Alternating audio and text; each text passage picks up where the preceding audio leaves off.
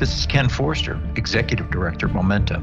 Welcome to our Digital Industry Leadership Podcast, produced by, for, and about digital industry leaders. In this series of conversations, we capture insights from the best and brightest minds in digital industry. They're executives, entrepreneurs, advisors, and other thought leaders. What they have in common is like our team at Momenta, they are deep industry practitioners. We hope you find these podcasts informative as always. We welcome your comments and suggestions. Good day and welcome to edition 134 of our Digital Industry Leadership Series. Today, I'm pleased to host Scott Everett, co founder and CEO of Eigen Innovations, providing advanced vision solutions for manufacturing. Eigen is also one of Momenta's early venture investments. Scott has dedicated his entire career to solving complex engineering and quality control problems in manufacturing.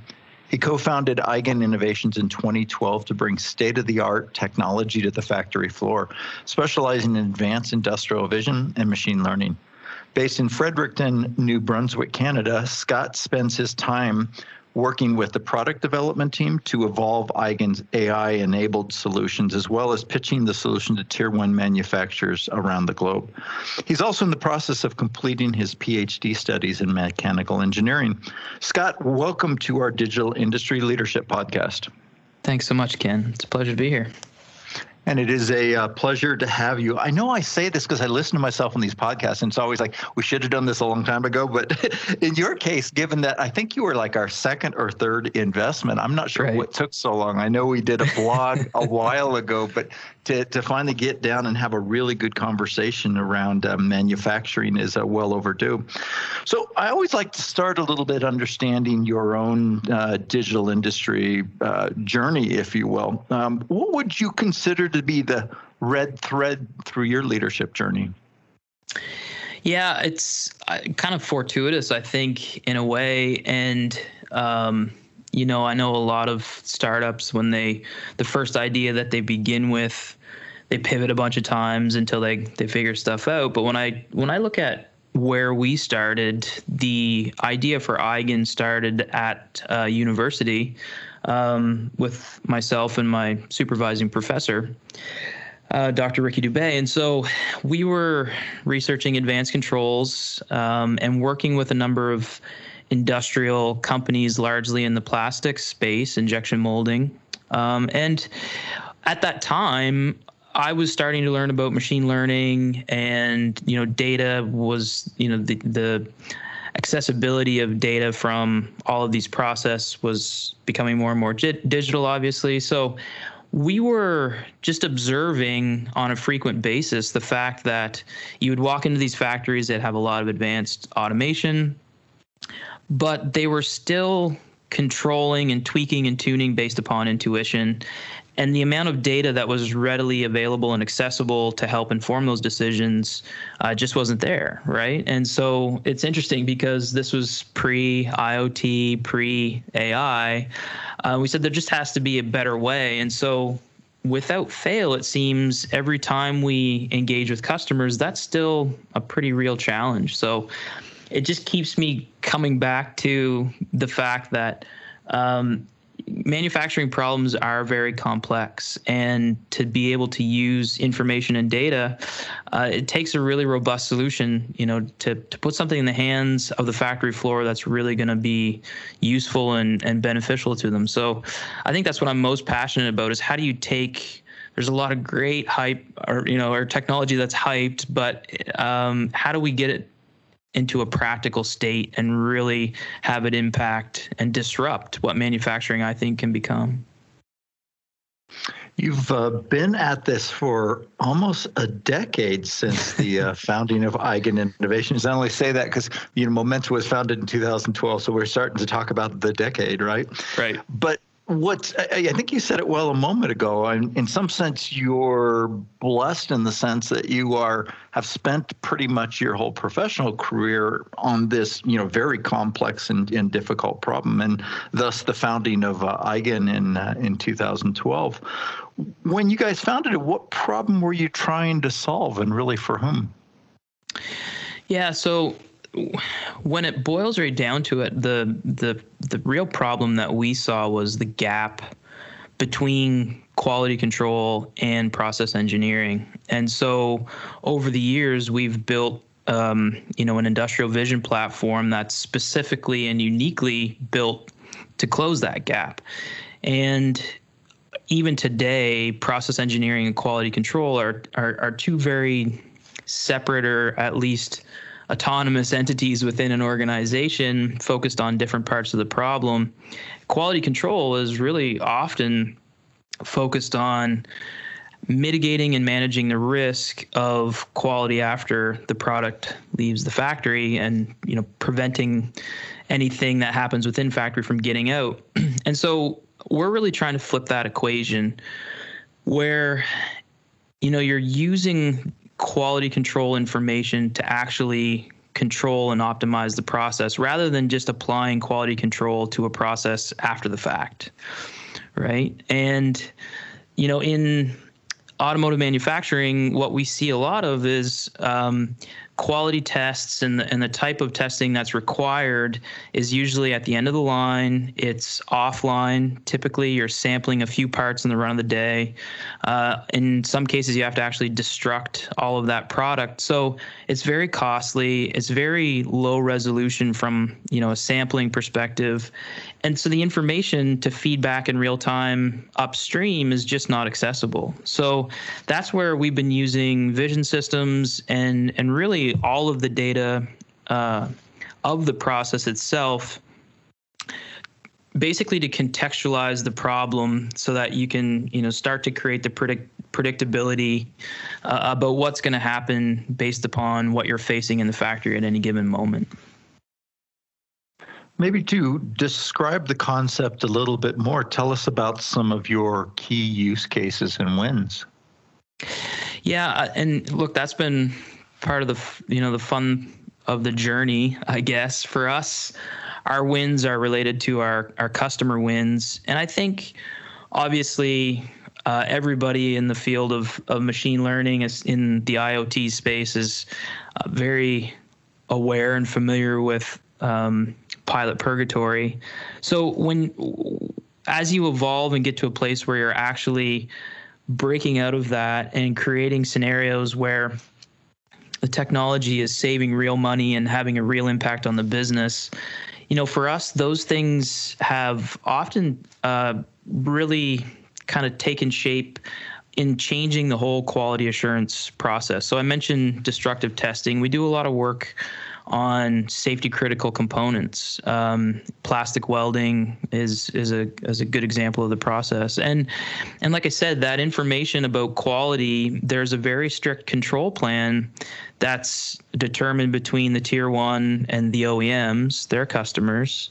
It's all based upon destructive testing and sampling. And so what we've actually been able to start to do is completely disrupt uh, the nature of of how quality control is done and eliminate a lot of the the costly uh, expense. So what we're what we end up with is a, a, scenario and a solution that's actually measuring and predicting the quality of every single part. So you're not just sampling parts or products.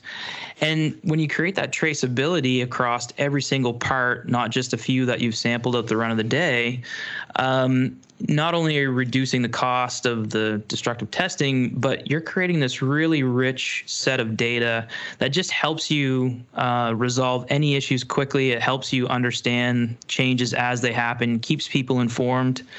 So, you know, when we really broke through and started to see those solutions that were bringing that real value and then starting to scale through the organizations, that was in the last even couple years. Like that's been a really exciting time, and I think that's what the industry needs more: really disruptive use cases, not just incremental improvements on what they're already doing.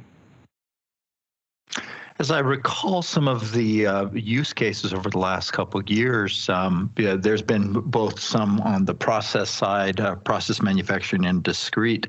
The process one I thought was interesting because as I remember you guys were detecting early defects in large paper rolls as they were being manufactured. And and on the discrete, things like uh, you know uh, checking the, the quality of uh, defrosting uh, in a in an automobile coming off the yeah. assembly line, right? Things like yeah. that, where both uh, vision and especially infrared vision came in to really create a whole new, um, uh, let's say, view of the of the process. You know, I, I, was joking earlier about our, our near decade experience here, but I recall you standing on a stage at what was the first IoT World Conference. Remember this little tiny locale yeah. we had in Palo Alto, and I think it was, you know, like a couple hundred people at this thing yeah. in 2014. But I remember you promoting manufacturing analytics using using vision. And you know, while so much has happened, you mentioned AI and IoT since then, it seems that we're still pretty nascent in using vision to analyze and improve manufacturing. Why uh, why do you think this is? Yeah, I mean, obviously, you know, surprise to me in a way that it's it's taking taking longer. There's a lot of factors. Uh, what we learned from boots on the ground experience when we first really started developing product is that a lot of the infrastructure just didn't exist for a true vision platform at the time. Uh, so we spent a lot of time actually creating the capabilities of capturing really unique data sources using vision systems. You talk about uh, thermal imaging. Uh, that's a sensor that we've, you know, we've got, you know, some of I would say probably the world class uh, experience in using infrared technology for process control, and it took time to really uh, you know, kind of build everything around the solution, the integration uh, to the OT platforms. But more importantly, I think one of the big things with with vision system data that people might not realize it's it's the fact that we're really getting into a world now with vision systems where we're trying to make subjective decisions.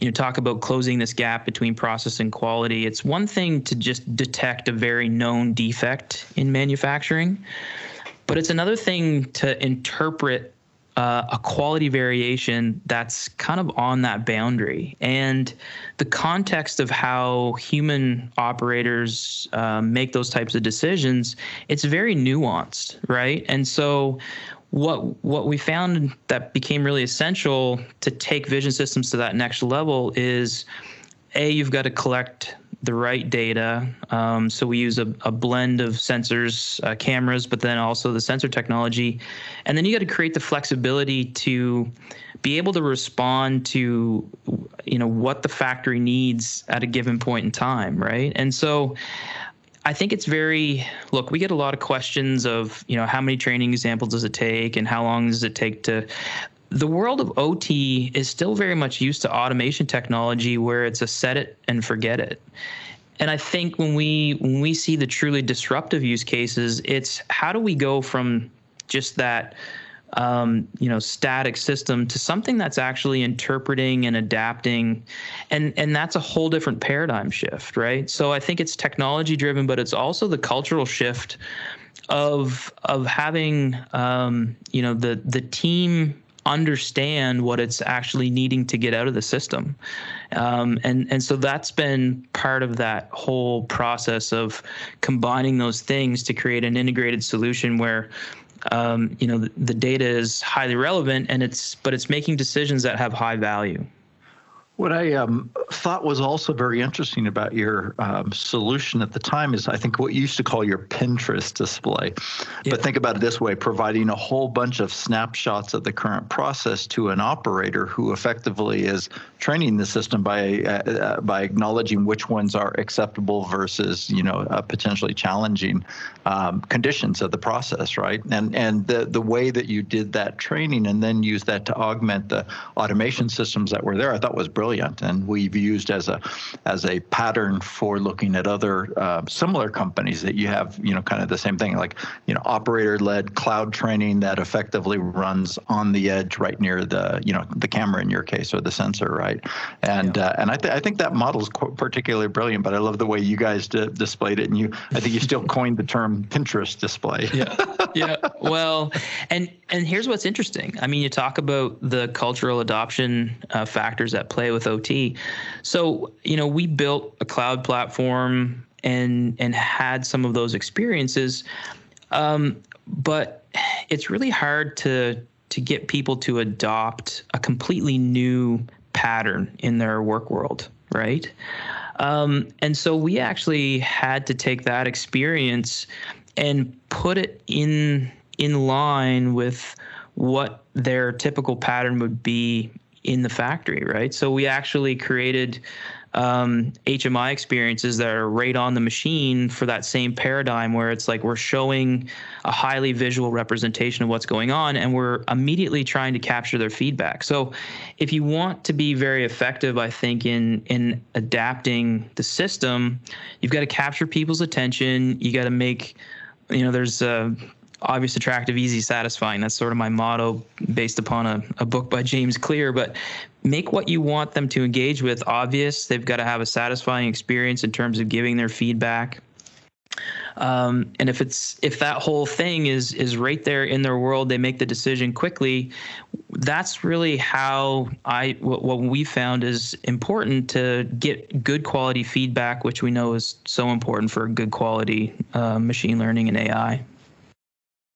Yeah, you know, this conversation actually, you know, kind of triggers a, a, another thought relative to kind of ITOT. Uh, I was on a, um, uh, a conference panel not that long ago where uh, I had an analyst next to us, kind of bemoaning that uh, the industrial IoT had had not met the expectations because they hadn't hit 50 billion devices, right?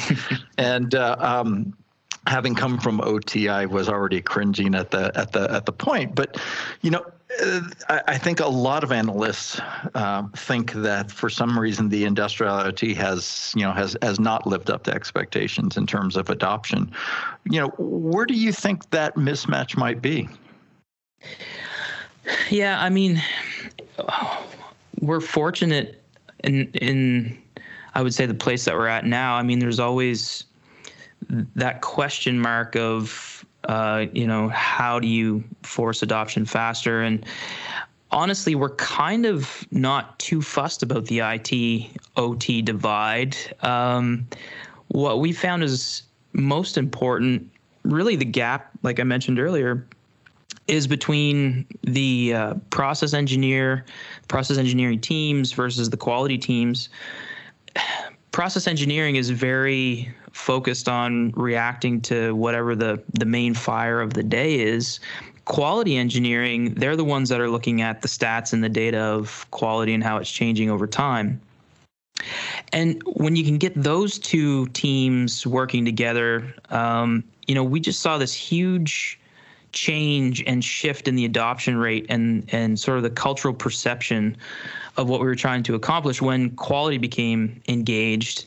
And then once you know, once all of a sudden you've got um, process engineering and quality assurance, they're all teamed up. It becomes their new way that they actually manage quality and manage their process. Then it forces the need for all of the connectivity because it's just such an efficient way to manage and, and solve those problems. So I guess yeah, our our view on it is the gap is is largely in in connecting um, you know those people and I look I have a lot of perspectives on uh, data analytics. You mentioned, you know, my vision in 2014. I think we've been really good at, or we've been really focused in IoT at digitization of the data, but we're not really as focused on digitization of knowledge. And there's a there's a big difference because if you want to motivate action and you want to drive adoption and you want people to be making data driven decisions, you've got to tell a story, right? And so it's that's why I go back to that contextualization and why that's so important. You've got to create um, the type of consolidation of the information and have it be very contextualized to the to the fire or the problem that they're facing and presented in a way I, I, like to think of it more as creating a data narrative not just data analytics. If you tell the story of this is what's happening and why and here's what's going to happen if this keeps on um, and make it a very simple uh, story to understand people will really start to to use that information in different ways. So i think we're just at the beginning stages of of thinking thinking about you know digitized knowledge versus just digitized information it was uh, ThingWorx uh, who coined the term way back when uh, people, systems, and things, right? And yeah. describing what the IoT truly was or the industrial IoT. And um, I know we often talk about the people element, but it's those systems that sometimes I think we don't pay as much attention to. And those are certainly not just the automation systems, but you know, just the the workflow, as you say, kind of cultures, if you will, right? And uh, and you know, work rules, and also uh, it's kind of interesting to see that that still rep- represents kind of the the uh, challenge to bring all those together. You know, speaking of um, of challenges, uh, at the time we're recording this, it looks really good that we are finally, um, hopefully, powering through the uh, you know the third wave of um, of COVID here, and uh, certainly helped by the uh, you know vaccines um, and uh, and probably just the move to you know warmer climate again. But um, what what what impact have you seen on this on the areas you operate in and and I guess you kind of going forward you know do you think it uh, we've called it a great digital accelerator. Are you seeing the same thing on your side? Oh without a doubt. Yeah. I mean the the automotive sector which is where we've been primarily focused in the last little while it was it was hit pretty immediately and and we just saw um, plants turned down just in the unknowns of everything that was happening. But um, at the same time, there was, I think, opportunities for people to take a step back and think about, all right, how do we reorient ourselves? We've had uh, some very, very old factories that uh, you would think wouldn't really be on the forefront of of the digital revolution, but they said, look, we've got to basically take this hundred year old factory and be able to operate it remotely, right? So um, definitely changed the attention and the urgency I think that was uh, being placed within the organization on the types of uh, use cases and applications that we are developing. We're seeing a lot more the actual uh, infrastructure of these organizations now have the type of titles and roles that are specifically focused on on what the new wave of manufacturing is going to look like. So that's all just compiled to uh, a real acceleration and uh, not even what would probably take months in terms of just getting the stakeholders organized within an organization seems to be happening much faster. So, yeah.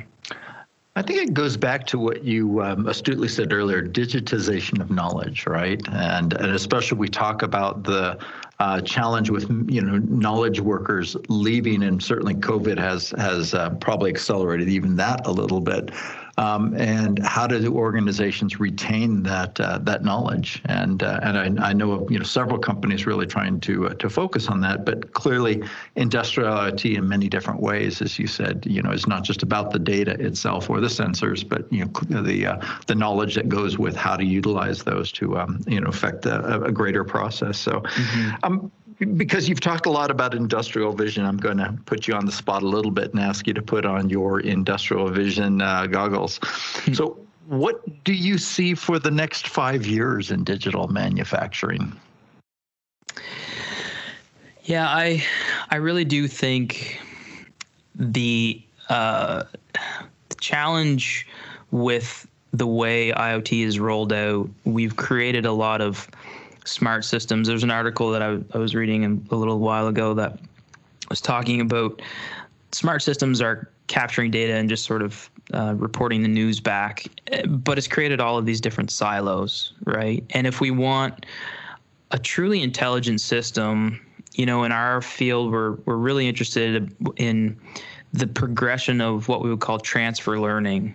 So how do you take what you've that digitized knowledge that some machine learning and a team has accomplished on one machine and then be able to replicate that with within a fraction of the time and the effort for the next machine and the next machine. So that your investment in an application within an organization has a compounding and scale effect right? And so pulling down the walls creating more integration in the processes uh, between you know the process quality um, divide you know it's quality controlled not a quality control anymore so uh, I think that's just going to lead to a lot of really interesting options around the flexibility of manufacturing. The automotive industry has always been interesting because they've got these refresh cycles on all of their vehicles, so they're they're constantly retooling and redesigning. And I, I you know, I'm really excited about the fact that these high resolution streams of data such as vision systems and video analytics like some of some of our applications are actually short video clips of every single part that we're pulling out information from tearing down the walls across the you know the stack to be able to create a lot better contextualization of all of this information because I think that's really what's going to allow for that scalability. Um, what you learn on one application can only be applied to the other if you're able to accurately evaluate and measure all of the the differences between the context from one machine to the next, even if they're very very similar. Um, and ultimately, in the long run, Ken, I, I'm really excited about what I think is going to become more distributed manufacturing. With this, with digitized knowledge, um, you can apply that wherever, right? And so, it creates for a whole new potential in terms of how factories are oriented and uh, how we even think about designing factories. And you know are we going to be capable of manufacturing in more local settings to the market rather than having to ship product all over the world those types of things yeah, especially uh, going back to kind of the, one of the impacts of COVID that we've seen, onshoring of manufacturing has been uh, certainly in the U.S. a uh, a big topic as of as of late, and we just featured um, uh, on our last podcast uh, uh, Hans uh, who um, is was really kind of focused on that topic as as mm. well.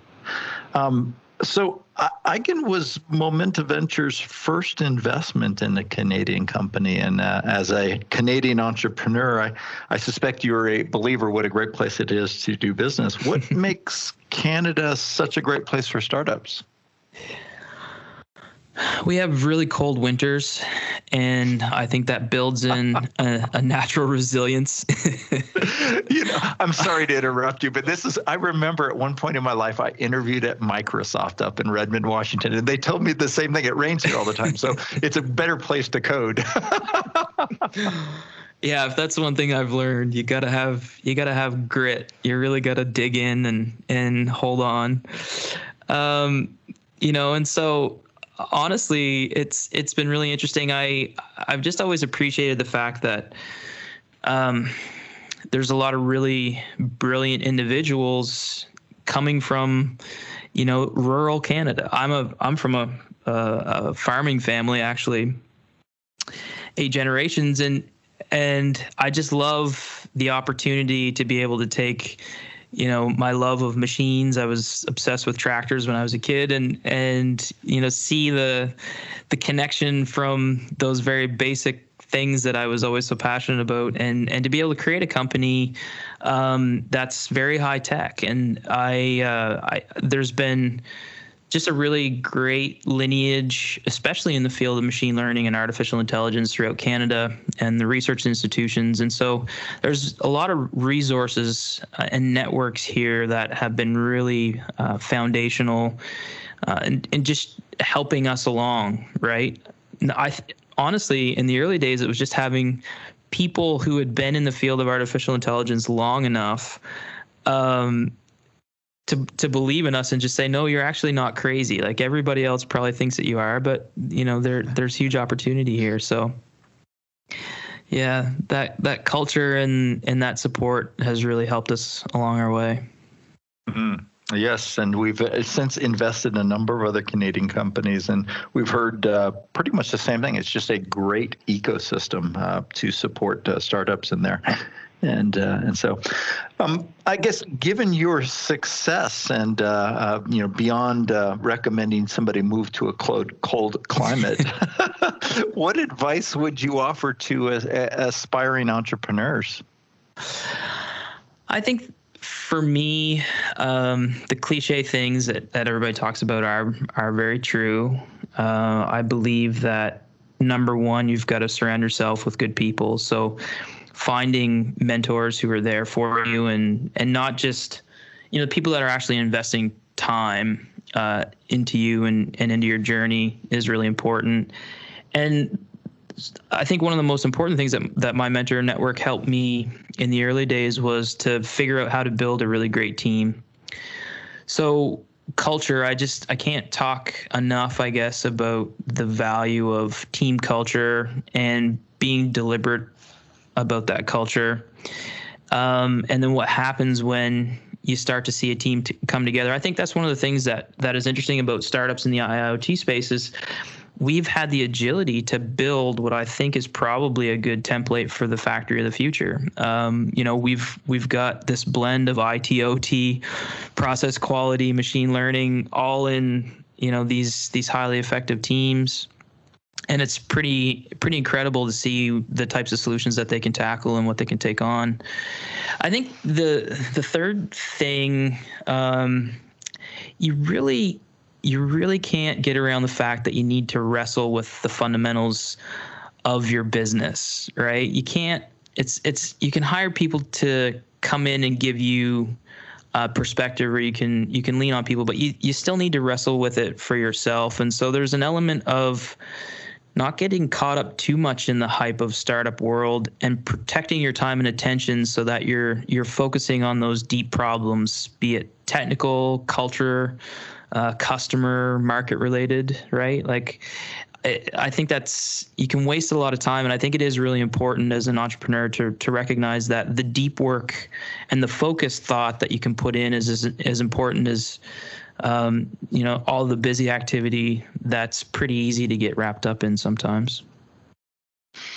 It's what I've always loved about being in startups or uh, you know being in young companies is uh, as they say you're you're close to the metal, yeah. bare metal in some sense, and there there just isn't a lot of time to waste a lot of cycles. Otherwise, you will find yourself you know back at a corporate or you know doing something else. So it's uh, it, it keeps you real and uh, literally, you know, if you're not waking up every day thinking like, you know, oh, oh, oh gosh, how am I going to make payroll this week? then, then you're probably not uh, not as uh, as as close to the metal as you as you may may need That's to right. be, right? So, yeah, totally. it's uh, it, it, as you said, I think earlier you used the word uh, grit, if I remember right. So, yep, it requires a healthy dose of that with a capital G. So, um, sure. um, finally, you know, a question I always like to ask, you know, generally, what what inspires you? And think, you know, speakers, books, you know, uh, video series, whatever the case may be. Yeah, I I've been really fascinated lately with creative, like truly prolific creative people. One of my favorite shows, I guess, has been Chef's Table on Netflix lately, just because you get to hear these stories of of people, and I think it's the grit factor that's inspiring. But um, I've come to just appreciate the fact that truly creative individuals are very disciplined right? Like going back to that you just got to put in the cycles. Like they're they they consciously shape their lives and their worlds and their environments so that they can maintain a high level of focus and discipline on just honing their craft. And when I think about engineering, I, I, I really don't see much separation in that. It's it can be such a rewarding and creative process to come up with a solution for a complex problem. And and really that's just a function of of staying focused and and putting in those reps. So it just always impresses me i guess to see people from all these different domains and and that common thread that seems to really be the you know the underpinning of their success and clearly yours as uh, as well um, for for almost a decade. yeah. Well, so, hopefully, so, uh, I I think this journey's it's got a lot of legs. Obviously, we've been through so many of the different cycles, but the the technology and everything that's that's changing so fast is just opening up these, I think, whole new ways to think about the way that we've done manufacturing in particular. So. It's yeah, a journey you know, I'm I want to stay on for a while. Well, yeah, and, and and if anything, I think you guys are hitting truly a good, uh, you know, good velocity in that regard. You know, the things I remember, you know, back when we were first talking, the things you had to do full stack and oh, learn and and yeah. build. Um, how much of that now is available more or less off the shelf, so you can really focus on the the true value add in in terms yeah. of uh, you know your overall solutions and algorithms and such. But uh, it's it's probably been the story of most of the uh, you know industrial IoT, if you will, companies that we've uh, we've invested in. At the early days, you had to do everything, everything, full stack, right? Absolutely. And uh, Yep, and and so if anything, now you know having those deep relationships, knowledge of the industry, knowledge of the people systems and things all of that now allows you hopefully to move much quicker on uh, you know uh, uh, cots right? Common off the shelf uh, systems and components. So it's uh, yeah. it's interesting. Well scott look thank you for this uh, long overdue and insightful interview today Look, I really appreciate it. It was fun to chat. It's great to catch up. I remember that that first conference, Ken. They pinged me on LinkedIn, LinkedIn, and I thought I was being catfished. And so I, I went back to it like four times. I was like, "Is this really a, a, a real thing?" And and so I was like, "Okay, I'm gonna take a chance." I jumped on a plane and I ended up in California, and and that's where we met. So yeah, yeah. Look, uh, that's funny. that's how I guess you know uh, uh, relationships are built over time. You know, it's uh, yeah. Uh, yeah. Ha- it seems like a little happenstantial at times, but I always kind of believe things are you know kind of meant to be and guided in that regard. But I must say that was one of the funnest conferences uh, in in the early days of the uh, the industrial IoT. So, yes. well. This has been Scott Everett, co founder and CEO of uh, Eigen Innovations, and uh, bringing vision to industry, if I can tagline it that way. Thank you for listening, and please join us next week for the next episode of our Digital Industry Leadership Series. Take care and have a great day. You've been listening to the Momenta Digital Industry Leadership Podcast, produced by, for, and about digital industry leaders. We hope you've enjoyed the discussion, and as always, we welcome your comments and suggestions. Please check our website at momenta.one for archive versions of podcasts and webinars, as well as resources to help with your digital industry journey. Thank you for listening.